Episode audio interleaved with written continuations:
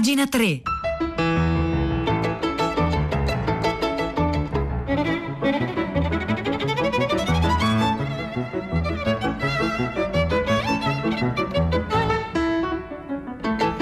Le 9 e 2 minuti, buongiorno da Vittorio Giacopini, buongiorno e ben trovati all'ascolto di pagina 3, la cultura nei giornali, sul web, nelle riviste. Oggi iniziamo leggendo una lettera, una lettera scritta da una scrittrice, Jamaica Kincaid, a un personaggio, un personaggio della letteratura, Robinson eh, Crusoe. Questa lettera, I doveri dell'ospitalità, la trovate sulla rivista eh, Gli Asini e vorrei iniziare però eh, ricordando le parole di un altro scrittore, James Joyce, che mi pare nel 1913 tenne una eh, conferenza a Trieste in cui dice, diceva il vero simbolo della conquista britannica è Robinson Crusoe che naufragato su un'isola deserta, in tasca un coltello e una pipa, diventa un architetto, un falegname, un arrotino, un astronomo, un fornaio, un costruttore di navi, un vasaio, un sellaio, un contadino, un sarto, un ombrellaio e un ecclesiastico. È il vero prototipo del colono britannico, come venerdì il fido selvaggio che arriva in un giorno sfortunato è il simbolo delle razze sottomesso. E appunto questa era la beffarda ricostruzione della figura di Robinson Crusoe fatta da James Joyce che da irlandese aveva qualche conto da regolare con i colonizzatori inglesi e Jamaica Kincaid riprende lo spirito dell'osservazione di Joyce e dice guarda adesso ti scrivo io che sono una venerdì.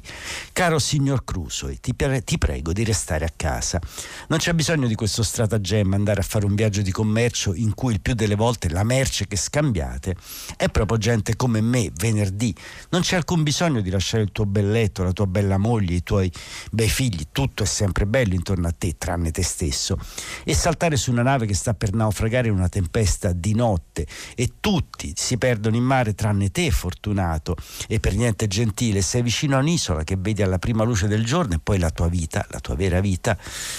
comincia, quella vita in Europa era bella, solo bella, quella vita che vedi per la prima volta alle prime luci dell'alba adesso è l'inizio della tua nuova nascita il tuo nuovo inizio, il modo in cui conoscerai te stesso, non il ladro connivente e delirante che sei veramente, ma chi credi di essere veramente, un uomo virtuoso che può sopravvivere tutto solo nel mondo di una piccola isola dimenticata. Da Dio, tutto bene, ma perché non hai vissuto la tua vita in questo posto? Perché hai sentito il bisogno di introdurre me venerdì? In questo falso racconto delle tue virtù e del tuo istinto di sopravvivenza. Continua a dirti che la geografia è storia e che quindi fa la storia, non che la geografia è l'incubo che la storia racconta. Ecco, questo è diciamo, l'inizio di questa lettera, lettera di eh, sfida e di giusta ricriminazione di una venerdì come Jamaica Kincaid nei confronti appunto del dell'archetipo del colono britannico occidentale, insomma, Robinson Crusoe. Forse, continua, la lettera è un errore chiedere a una come me una venerdì semmai ce n'è stato uno, un venerdì in tutto tranne che nel nome, che apprezzi questo classico molto amato, ammirato, questo libro che sembra offrire ogni, a ogni generazione che lo incontra, a volte da bambini, a volte da adulti che diventano bambini quando lo leggono, il brivido dell'avventura, di un uomo che eh, si perde in mare, poi trova sicurezza su un'isola che sembra essere occupata da nessuno e poi si fa un mondo che è molto nutriente per lui fisicamente e spiritualmente, perché appunto, dice Giamaica, Kincaid, finché parliamo di noi due, di O Venerdì e di Tu Robinson, abbiamo un rapporto conflittuale ormai, ma se parliamo di me, giovane ragazza che leggeva questo libro di Daniel Difo, beh, è tutta un'altra storia, perché il libro appunto a tutti dà ancora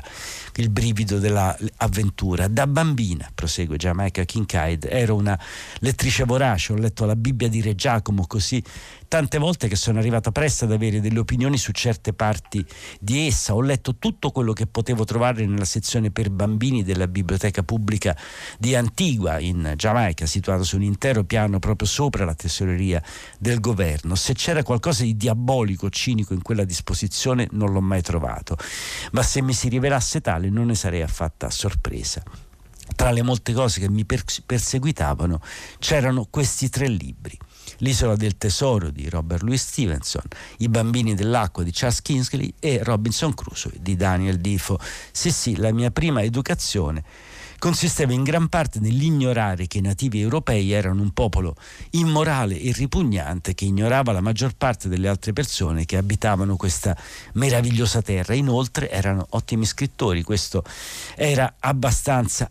vero. Cosa faceva sì che un nativo d'Europa meno di 200 anni dopo che Cristoforo Colombo aveva vagato nel mezzo dell'oceano, si immaginasse solo su un'isola lontana da casa sua, il suo mondo, il mondo dell'Europa era diventato così opprimente per lui e la presenza di tutta quella nuova gente, le cose da fare per loro nel loro nuovo mondo erano diventate così da sole, che tutto da, così gravose che tutto da solo lo trasforma in un paradiso, in un rifugio, una metafora utile per diventare una nuova persona, una persona perfetta diretta, cosa fa sì che una tale persona si immagini, perché sarebbe un lui, come l'unico sopravvissuto di una catastrofe in mare e trovandosi solo su un'isola sconosciuta, a lui sconosciuta, costruisca un sé che è sicuro, completo e ragionevole, sicuro del suo posto, posto nell'ordine delle cose, al comando dell'ordine delle cose. Queste sono alcune domande, cioè perché è iniziato, insomma la vera domanda, la domanda che sta dentro tutte queste domande è perché è iniziato il colonialismo, perché c'è stato bisogno dopo dopo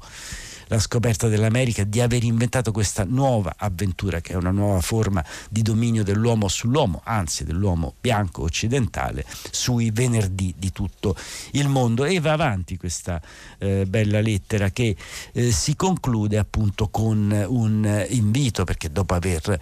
dice tutto quello che ha fatto, diciamo, Robinson Crusoe che cosa incarna? È la prova dell'ignoranza, dell'assenza di conoscenza morale e di sentimento, la realizzazione ancora una volta che le persone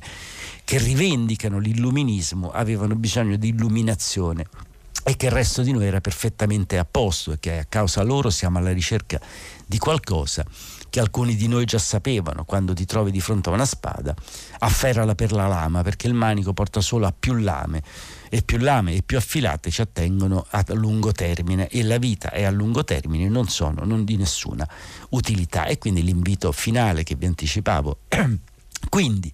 Caro signor Crusoe, per favore non venire, rimani a casa, risolvi le tue cose, la tua anima, un bene a cui tieni molto, ne trarrai vantaggio. Sinceramente, Jamaica Kincaid. E questa era appunto questa lettera che in realtà è la prefazione a una eh, edizione del, eh, pubblicata appunto dalla una casa editrice indipendente, la Restless Book, in occasione dei 300 anni della pubblicazione del Robinson Crusoe e questa lettera col suo invito per favore signor Crusoe, restatene a casa tua, eh, di Jamaica Kincaid, la trovate sulla rivista Gli Asini.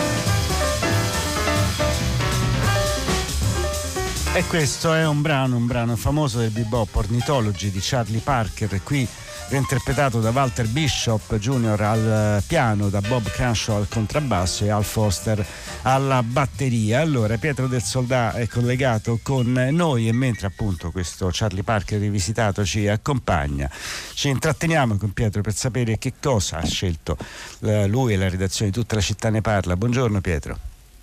Buongiorno Vittorio, a te l'ascoltatrice e ascoltatori di pagina 3 ha colpito l'attenzione stamani del pubblico di prima pagina, in particolare di un'ascoltatrice che ha voluto intervenire su questo durante il filo diretto con Marianna Aprile, la storia di Lara Lugli, la pallavolista volley Pordenone che eh, due anni fa è stata eh, licenziata in quanto incinta, poi non è stato eh, riconosciuto neppure il periodo precedente alla gravidanza, non le è stato pagato, ora un'avvertenza giudiziaria, ma insomma lei ha voluto rendere pubblica la sua sua storia perché dice solo la punta di un iceberg, in realtà tutto lo sport professionista e, e dilettantistico, che è il suo caso, eh, funziona così, di fatto impedisce la gravidanza e discrimina pesantemente eh, le donne, eh, le sportive. È il caso di farci raccontare per bene questa storia e capire soprattutto che cosa ci racconta del mondo dello sport, dei diritti di degli sportivi e delle sportive e poi evidentemente anche eh, interpretando questa vicenda come un simbolo della, della, difficoltà di conciliazione di lavoro e gravidanza che riguarda più in generale il nostro paese e lo sappiamo molto molto bene. Quindi non è una cosa che non riusciamo a superare. Nella settimana dell'8 marzo torniamo dunque a parlare di donne e lavoro ci sembra il tema di fondo lo ha ribadito anche il Presidente del Consiglio Draghi due giorni fa del resto. Questo è il tema dalle 10 in diretta Vittorio. Grazie Grazie, grazie Pietro. 335 56 34 296, vi ricordo il numero di telefono per sms, per prendere contatto con tutta la città ne parla, con pagina 3, con le trasmissioni di Radio 3 e andiamo avanti con veloci segnalazioni dalle pagine dei quotidiani. Se ne è parlato appena adesso al eh, giornale radio, i 50 anni della pillola, un'innovazione medica, scientifica che però ha cambiato molto profondamente la vita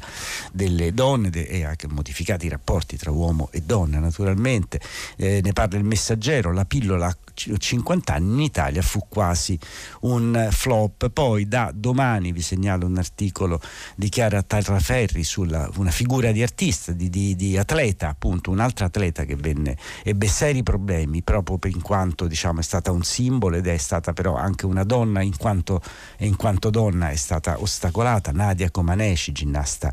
eh, eh, romena. Poi su eh, doppio zero vi segnalo un, un, due articoli, uno sull'assalto a Capitol Hill e la didattica a distanza, un tentativo di mettere in parallelo alcuni fatti che eh, accadono nel eh, nostro mondo di adesso e poi in tema di letteratura argentina eh, Adrian Bravi segnala un romanzo molto importante, Mascarò di Haroldo Conti, lo scrittore desaparecido che è stato recentemente pubblicato da Exorma, da Repubblica vi segnalo un'intervista a Nick Haraway che nonostante lo pseudonimo è la figlia di John Le Carré e racconta appunto il, l'articolo si chiama proprio Vi racconto mio padre John Le Carré mentre sulla stampa Gaetano Savatteri parla dell'ultimo Montalbano che è andato eh, ieri in televisione così il sud omertoso si è appassionato alla ricerca della verità il Corriere della Sera dedica un articolo ai 100 anni dalla nascita di Nino Manfredi e queste possono essere appunto alcune delle segnalazioni dalle pagine culturali di oggi, mercoledì 10 marzo.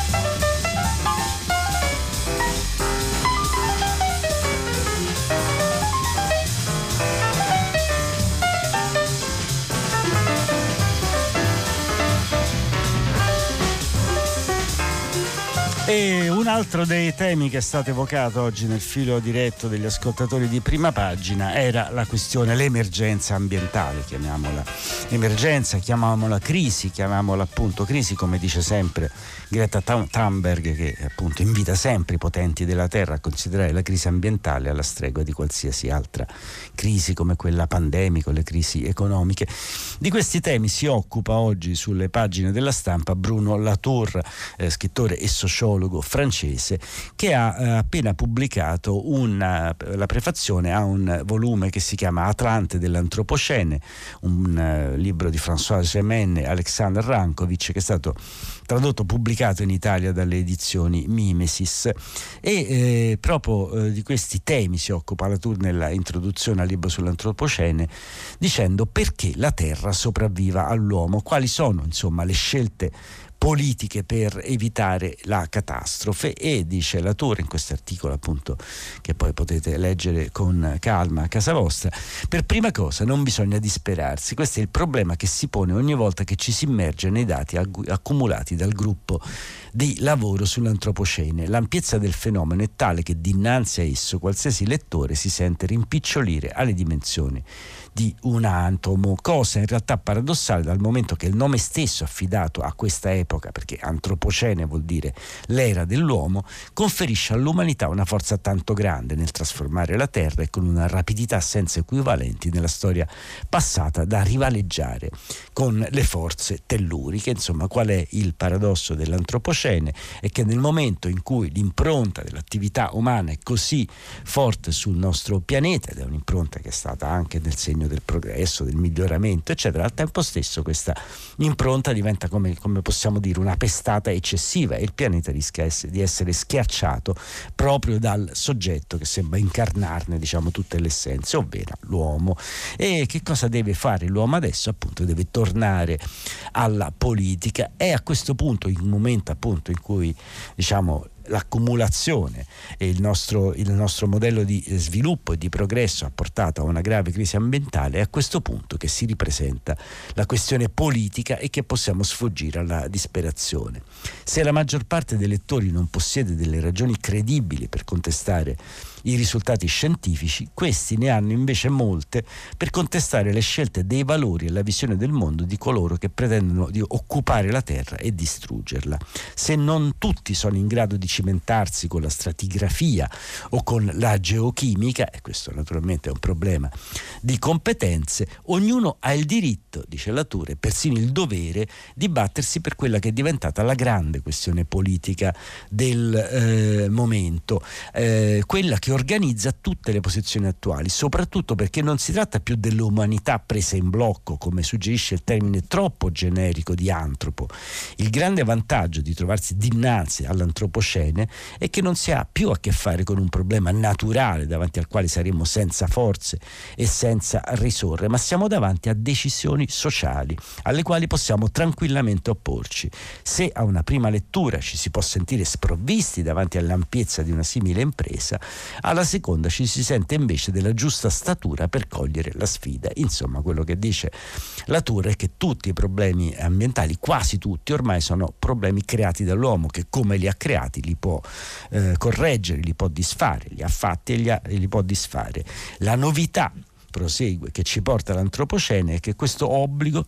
ci, questo ci obbliga a passare da un vecchio regime climatico a uno nuovo nel senso scientifico ma anche politico del termine. Come mai? Perché nel vecchio regime climatico i paesi industriali modernizzati o in via di modernizzazione, insomma i paesi di Robinson Crusoe, si staccavano sempre di più dalle loro condizioni materiali di esistenza. Gli abitanti vivevano in un paese che dava loro dei diritti, una proprietà, la possibilità di votare, di essere rappresentati. Adesso le cose sono eh, cambiate Certo, questo già dalla scoperta dell'America è stato un processo quasi inarrestabile, ma oggi all'inizio del XXI secolo il paese di cui ogni lettore e ogni lettrice si sente cittadino, il terreno, la terra, il territorio dal quale ciascun lettore trae la propria ricchezza, sono infinitamente lontani l'uno dall'altro. Sicuramente il timore che questo divario non termini con una lenta planata, ma con uno scanto di proporzioni catastrofiche aumenta. Insomma, la differenza tra i paesi di Robinson Washington e i paesi di venerdì sta diventando, sta tornando a essere uno dei nodi chiave anche per, per, appunto, per far fronte alla questione eh, climatica, anche perché appunto quello che va ricordato è che sì, per esempio prendiamo l'inquinamento, le emissioni, diciamo queste non vengono tutte dal, nello stesso modo, in modo equo stessi, dalle stesse parti del mondo, ci sono zone del mondo che inquinano tantissimo, altre che non inquinano e quindi sono soltanto inquinate. Queste sono alcune delle delle riflessioni che fa appunto Bruno Latour a partire dal fatto che ormai le questioni climatiche sono questioni sociali e politiche prima ancora che eventi meteorologici. Perché la Terra sopravviva all'uomo, quali scelte politiche per evitare la catastrofe, Bruno Latour sulle pagine della stampa.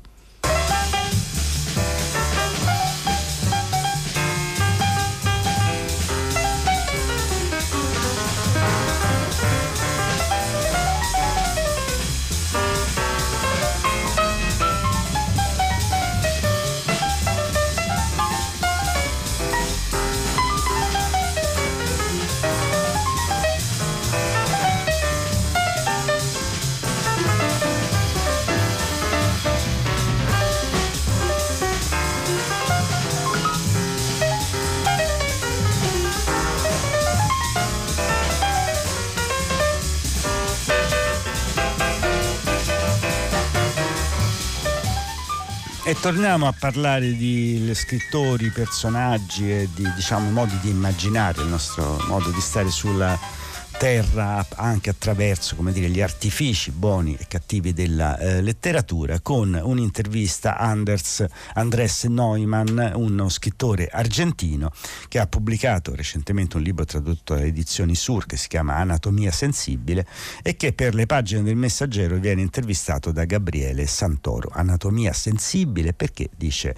Neumann così celebro l'imperfezione dei nostri corpi, la bellezza non è un'idea innocente, migliorare amare vuol dire consumare e invece bisogna amare anche i nostri difetti, appunto, che eh, si parte appunto dalla classificazione dei corpi, corpi belli, corpi eh, brutti e dice Neumann la stregante maggioranza delle persone però non si sente rappresentata dai canoni fisici né dall'immaginario pubblico, grasso o magro, vecchio o giovane, brutto o bello, sono categorie che alimentano i nostri pregiudizi. Dobbiamo imparare a guardarci in un modo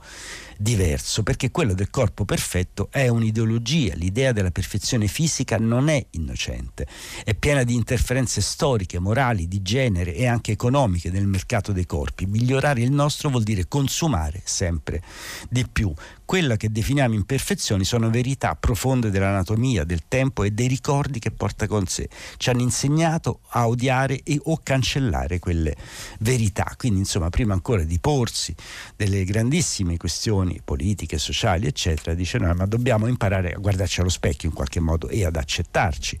allo uh, specchio. Il corpo prosegue una realtà intensamente materiale con la quale tuttavia entriamo in relazione attraverso l'immaginazione. Il desiderio desiderio è la forza che muove la materia. In questo senso credo che l'arte possa essere una forma di resistenza, uno strumento di riappropriazione del nostro corpo e naturalmente il corpo è qualcosa che ha a che fare anche con la letteratura e con la letterarietà. Noi usiamo anche il corpo quando raccontiamo una storia da un punto di vista letterario. Ogni corpo è pieno di iscrizioni che ricordano la nostra vita, che narrano la nostra esperienza attraverso le tracce che il tempo lascia, lascia poco a poco. Per questo le cancellazioni sistematiche sopprimono una parte importante del racconto e poi il nostro interesse anatomico è limitato sempre alle solite parti che subiscono una sorta di saturazione visiva. È come se fossimo un libro di cui si leggono sempre solo le stesse due o tre pagine, un modo di costruire immagini nuove e concedere più attenzione estetica alle parti del corpo meno apprezzate, sdrammatizzare il centro, genitali, natiche, petto e ripensare la periferia, i talloni, i gomiti, le tempie, le palpebre, le mandibole. Naturalmente questo è un lavoro su cui la letteratura deve diciamo, fare un, uno sforzo, la letteratura è anche la nostra autonarrazione. Per, per, esempio i disegnatori, per i pittori, questo è un lavoro diciamo, che è già stato impostato da sempre, che ogni singola parte ha diciamo, lo stesso eh, merito, lo stesso valore, la stessa importanza. E in tutto ciò però rientra anche un altro discorso, quello della chirurgia estetica. Ognuno, dice Neumann, ha diritto di disporre del proprio corpo e di trasformarlo come desidera. Personalmente sono stanco di vedere lo stesso tipo di corpi dappertutto. La cosmetica sta divorando eh, l'estetica e i social network non fanno che peggiorare o enfatizzare questa situazione. Nei social network si produce un simulacro di esibizionismo che implica un occultamento. Il nostro agire nella rete non è che un'interessata ellissi, ci sentiamo in obbligo di mostrarci più attraenti, non creiamo la nostra propria idea di bellezza, ma riproduciamo un modello presistente e tra, di fatto non sappiamo invecchiare. Non dare valore alla vecchiaia è qualcosa di autodistruttivo, dice Neumann. La nostra pelle ha una memoria e da quel punto di vista i filtri e Photoshop ci educano all'oblio. E insomma, si va avanti. L'ultima, vi, vi, vi leggo l'ultima domanda di Santori, non vi do la risposta di Neumann, così avete un motivo per leggerlo. Qual è il potere immaginario dei piedi? Ecco, lasciamo con questa domanda Gabriele Santori e Andreas Neumann. L'intervista la trovate e la risposta a questo indovinello finale lo trovate su Il Messaggero.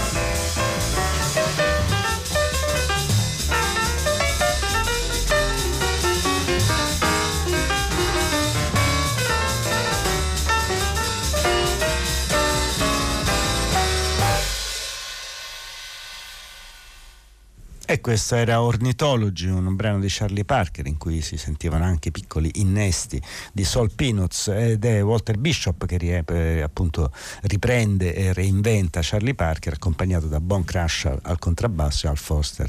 alla batteria. E concludiamo, beh abbiamo parlato di Charlie Parker, grande artista afroamericano ovviamente, artista musicista, il grande sassofonista, beh però di artisti afroamericani del problema che l'arte americana ha con con questi artisti, scrive oggi, scrive eh, in questi giorni David Carriera su Domani. Nonostante il mondo della cultura sia liberal e di sinistra, la cultura nera è stata marginalizzata. Negli ultimi anni è iniziato un processo di cambiamento, ma perché ci è voluto così tanto tempo? E il eh, ragionamento, il paradosso su cui riflette Carrier è proprio questo, diciamo che si dice sempre che in America gli unici che eh, appunto sono attenti alle questioni, alle esigenze degli afroamericani sono i liberi liberal di sinistra e gli artisti, il mondo della cultura, invece però nel mondo della cultura, nel mondo dell'arte eh, ci sono ancora seri problemi con gli artisti afroamericani. Su domani trovate eh, questo interessante articolo di David Carrier da Vittorio Giacopini, l'appuntamento è per domani mattina alle 9 con Pagina Te, grazie a Marzia Coronati in redazione, a Piero Pugliesi in regia, a Cristiana Castellotti, a Maria Chiara Beranec alla cura del programma e a Luca De Ioris in consol tecnica. Wikiradio, l'enciclopedia libera di Radio 3. Questa settimana, dalla nascita negli Stati Uniti di Josephine Cochrane, inventrice della lavastoviglie, al drammaturgo e scrittore tedesco Frank Wedekind, alla storia dello smemorato di Collegno. Eh, padre Gemelli, questa storia è un'autentica manna per i giornali popolari. I giornali popolari fanno il loro mestiere. Dalla scrittrice, poetessa e partigiana italiana di famiglia cubana Alba de Cespedes all'invenzione di John Stuart Mill del termine distopia. Wikiradio dal lunedì al venerdì alle 14 sul sito di Radio 3 e con l'app RaiPlay Radio.